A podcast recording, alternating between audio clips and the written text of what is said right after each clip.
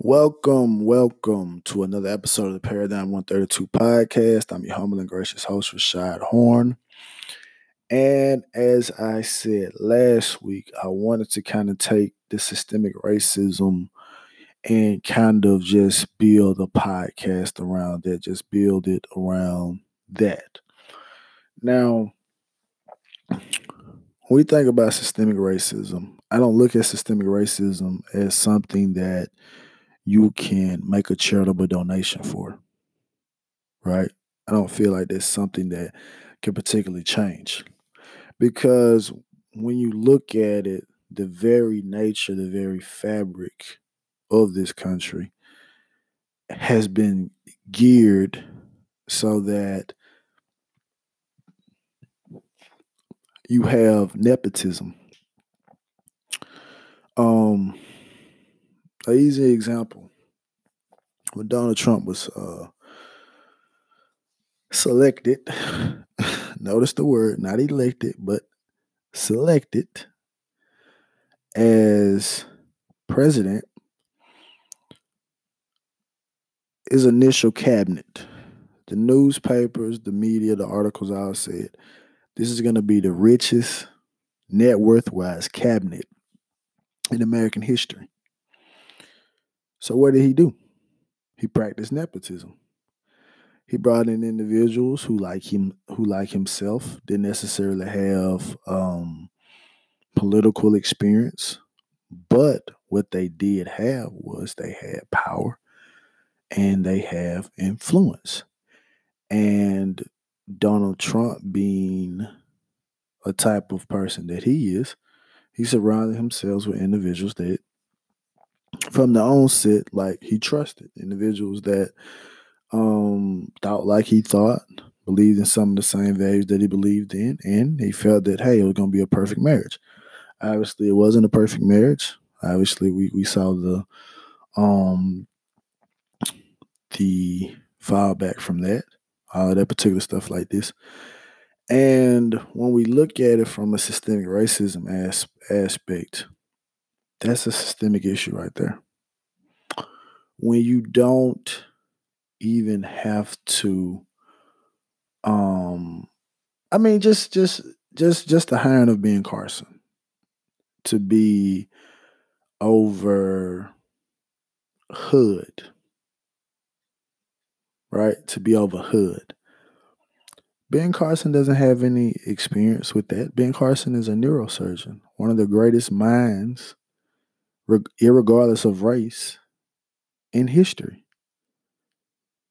But just because he grew up in Detroit and experienced the what he grew up in, that doesn't mean that he knew about HUD, but he was elected for HUD. So from a symbolic standpoint, it's almost like, okay, we have to get a black person up here to be over HUD because it's like, okay, the majority of black people, at least from a perspective or perception standpoint, and as the saying goes, perception is reality. From a perspective standpoint, we want someone that relates to them from that particular aspect. And we even had the situation with Ben Carson. I believe it was Baltimore. He rolled down and seen um, individuals sitting on the porch, and then went the next day, did an interview, talked about, hey, we got to get these people to work. We saw individuals sitting down on the porch and stuff like that, and then caught backlash. And the individual like, did you get out and ask why they were sitting on the porch? You just assumed that they didn't have jobs. How do you know they weren't off? Right? So you hired an individual based on his color to do a job that was supposed to be receptive of his you no you hired an individual because of his color to head a department that essentially is deemed that benefits or is overly represented by people that are that are his color. Right? So when we think about it from this particular aspect, I did the previous podcast where I talked about um, the NFL, you know, addition to the Rooney Rule, they, you know, they're going to incentivize uh, teams to hire um, minorities again, right? Minorities, right? That's that word again. Hire minorities um, to be, you know, head coaches, general manager, have, you know, making personnel decisions, all those particular different things like that. And again, you can't throw money at systemic racism. And the reason you can't is because you're throwing money nine times out of 10 at individuals and entities and corporations that have more money than they'll ever know what to do with. So, what you have to do to change systemic racism and most people, again, like I said, I see now a lot of individuals are saying, Hey, I didn't, you know, I never understood the depths of what's going on with race in this country. I just kind of took things for what they were. So now we're having these hard and difficult discussions um, about race. And in my opinion, I don't for the most part, I don't I don't take a lot of these individuals seriously when they say this. I don't I don't take you serious. Because we've had multiple incidents recently that were essentially the same particular things. And for this, for us to get into the streets and do different um do every level of protesting from the front lines to the back lines to anything in the middle. Now it comes out to say, oh, I'm trying to look up, I'm trying to study, I'm trying to see what's going on, you know. And I feel again, the majority is just lip service. It's lip service some of these individuals may truly not understand, you know, what's going on, but a vast majority of you do because systematically positions that you're in, you're in those positions due to the fact systemic racism allows for you to be in that particular position, right? So we got the group of blacks, right? And I touched on the these individuals in the previous podcast, which I said that um, the particular brother that I mentioned, I agreed with a particular aspect of what he said on the surface. But you have the individuals that say, hey, this isn't the 40s, this isn't the 50s, this isn't the 60s, 30s, 20s, whatever. This isn't an era where the the man, which was dubbed in the 70s, the man isn't stopping you from doing anything. The man isn't stopping you from reading. The man isn't stopping you from working. The man isn't holding back your potential. Right? You have stories of individuals that have broken through and have done amazing things. People, black people, right? So the man isn't stopping you from doing anything. And one of the things that when I see anyone say that, the first thing I have to stop and I have to say, even if we go back to the plantation, we we always had a few blacks that deemed that were doing better than others. You had the house Negroes. So that's equivalent to now saying, okay, just because um you had a few house Negroes, that the overall well being of the rest of the people was good right? No. So you had a few blacks in each of these particular eras that broke through the mold, right? You have you had those particular individuals. Now, nowadays, the only reason it seemingly seems to be more is because it's televised. And I read a book. It's called The Prince of Darkness. And I feel this is the case with a lot of blacks. Um, he was considered a black man, right? He was on Wall Street. He was a Wall Street trader. And the individual that authored the book stated that it wasn't a lot of stuff available about him. It was bits and pieces, right? It's bits and pieces about him. We don't really even know where he came from. All we really know is that he was a black man. So the same way with um, Madam C.J. Walker, um, A.G. Gaston. It's a lot of brothers and sisters who don't necessarily have the amount of information available about them for us to necessarily put them up there.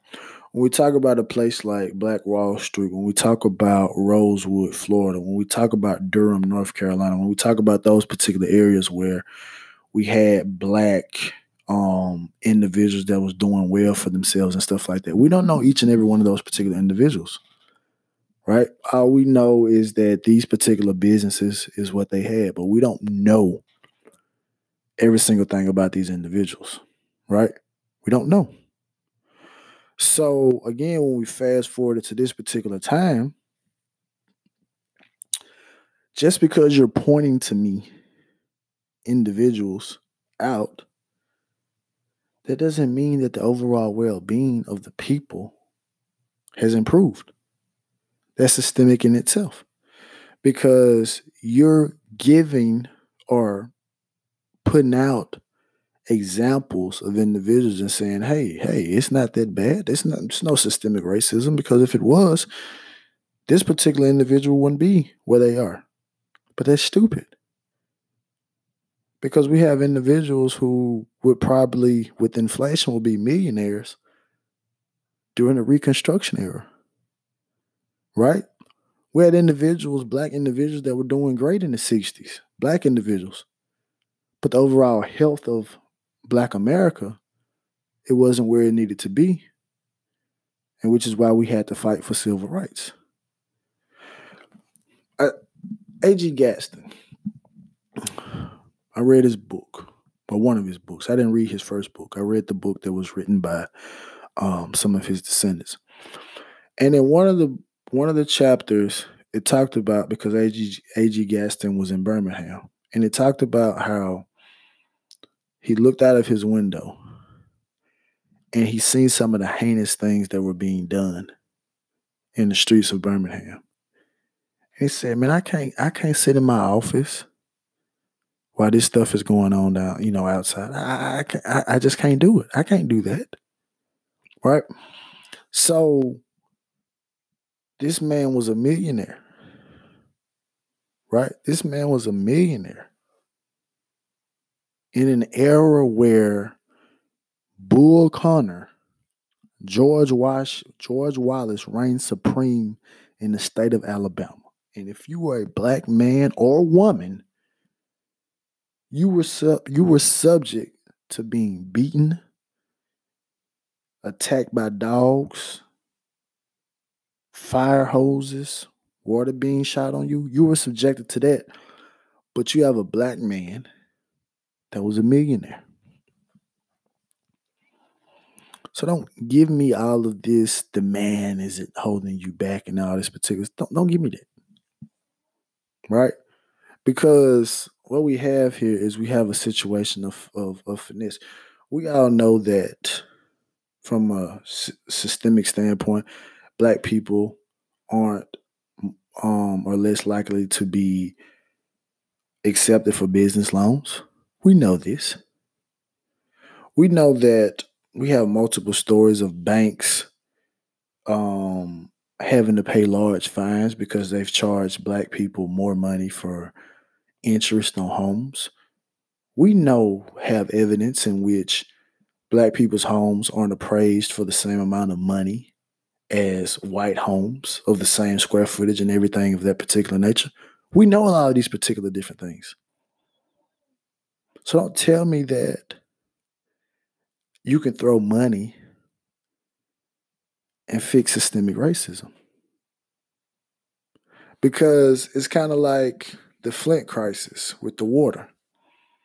The individual said the fine was cheaper than actually going in and fixing the water system. Now, obviously, they came out and peddled it and said, hey, the city decided we, we, we gave them an alternative water source. They didn't want it, right? So they understood what they were getting with the water that they had. It doesn't matter if they chose the alternative.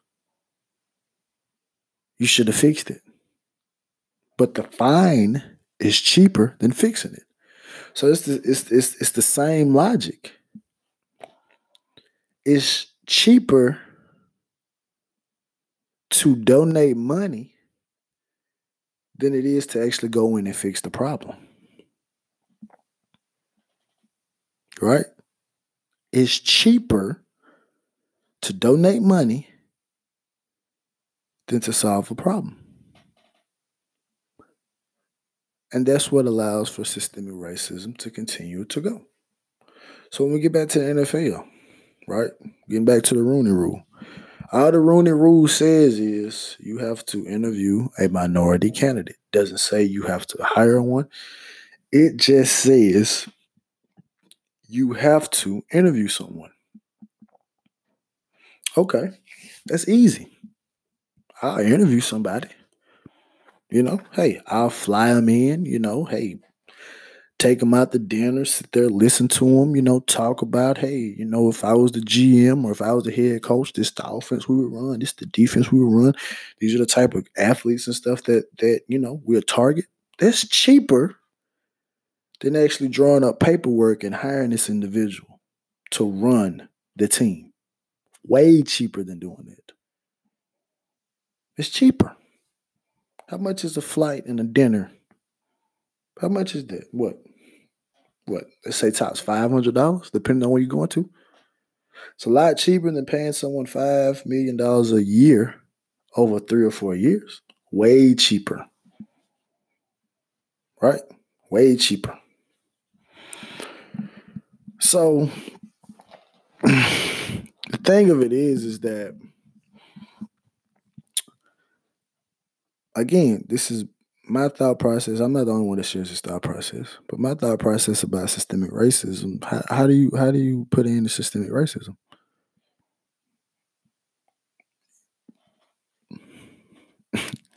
Create your own systems. That's how you that's how you combat that. You create your own systems. Right? You cre- you you create your own systems. It's enough again, like I said, it's enough information, it's enough resources out here to to do that, to create your own system. This how this how you this how you start stop uh systematic racism. Because this this is this is this is my thought as well.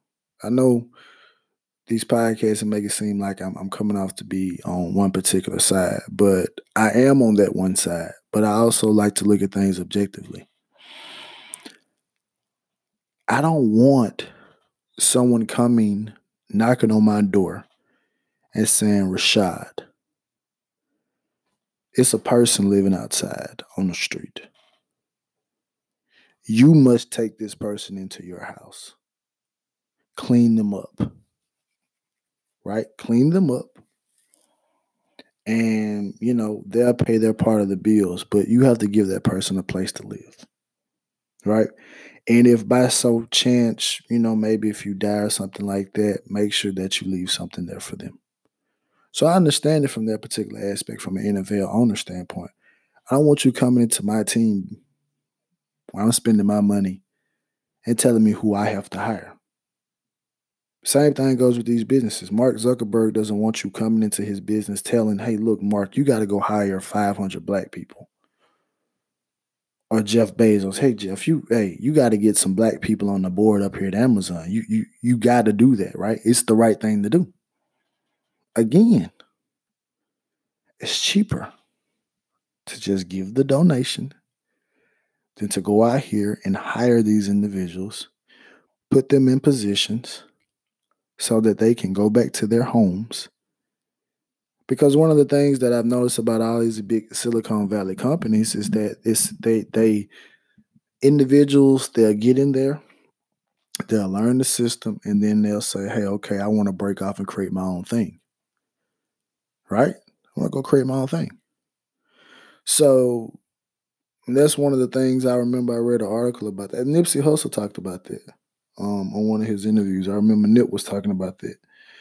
Where again I'm paraphrasing where he talked about that in Silicon Valley, it was such a low percentage of of, of black people working in these particular places. And so that was one of the initiatives of I believe that Vector 90, he and uh David Gross, that was one of the things that they were looking to do. They wanted to introduce um STEM and and like Silicon Valley type education to children so that they are better prepared to go work for these particular corporations because the the the percentages were so low right? But again a lot of these individuals they get hired from these companies hired to these companies they learn the game and well hey i understand the weaknesses of this. So 10 of us, we understand the weakness. So hey, let's go let's go create an app because we're already making buku's money, buku money. So we might not have to get as much from an angel investor to invest into this, you know, invest and get this app. And this app, we could possibly sell the app for X amount of billions of dollars or take this particular app public. And it allows for it to either be bought out by the company which we're trying to have the weakness for, or we can just run it and maybe build onto it later, right? So, again, those numbers aren't that. I mean, obviously, you know, they can draw up um, information and say, hey, you know, we may feel that the uh, black candidates and things of that particular nature they may not have all the requisite skills or the requisite background that we need to work in here. So that's why their numbers are so low and all of that particular stuff like that. And that's cool right? Cool. Cool right? Because i'm not one of those people that think that just an overwhelming number of black people can just fit into particular sectors. I'm not i'm not i'm not going to say that I feel that we dominate in certain sectors, just like other people dominate in certain sectors. But I'm not going to say that the percentages in which we're represented in Silicon Valley are accurate because I don't believe they're accurate. But I'm not going to basically say that black people should represent 85 to 90% of the workforce in Silicon Valley. I'm not saying that. Right? But what I am saying is that from a systemic standpoint, you can't make someone do something that they don't want to do right? So that's one of the things that we talk about from the civil rights aspect is that some of the civil rights leaders felt that if you change laws, that was going to change people's mind and change people's perception about certain things. And that's not true. Because at the end of the day, you're still dependent upon that. I remember watching a lecture, um, a debate with Malcolm X, and uh, it was some Dr. Martin Luther King um, supporters there, and they were there debating them. And the Martin Luther King Jr. guy was telling Malcolm X that, hey, what we're trying to do is that we're trying to ensure that people get jobs in the South. That's one of our main initiatives that our people are able to get jobs within these particular corporations. And Malcolm X being, you know, following true to the code and following true to what the Nation of Islam preached was that look, we can have our own.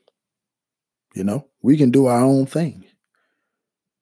We can move to a particular area. And so the rebuttal by the brother was saying that, well, if we move to one area, it makes it it makes us an easier target.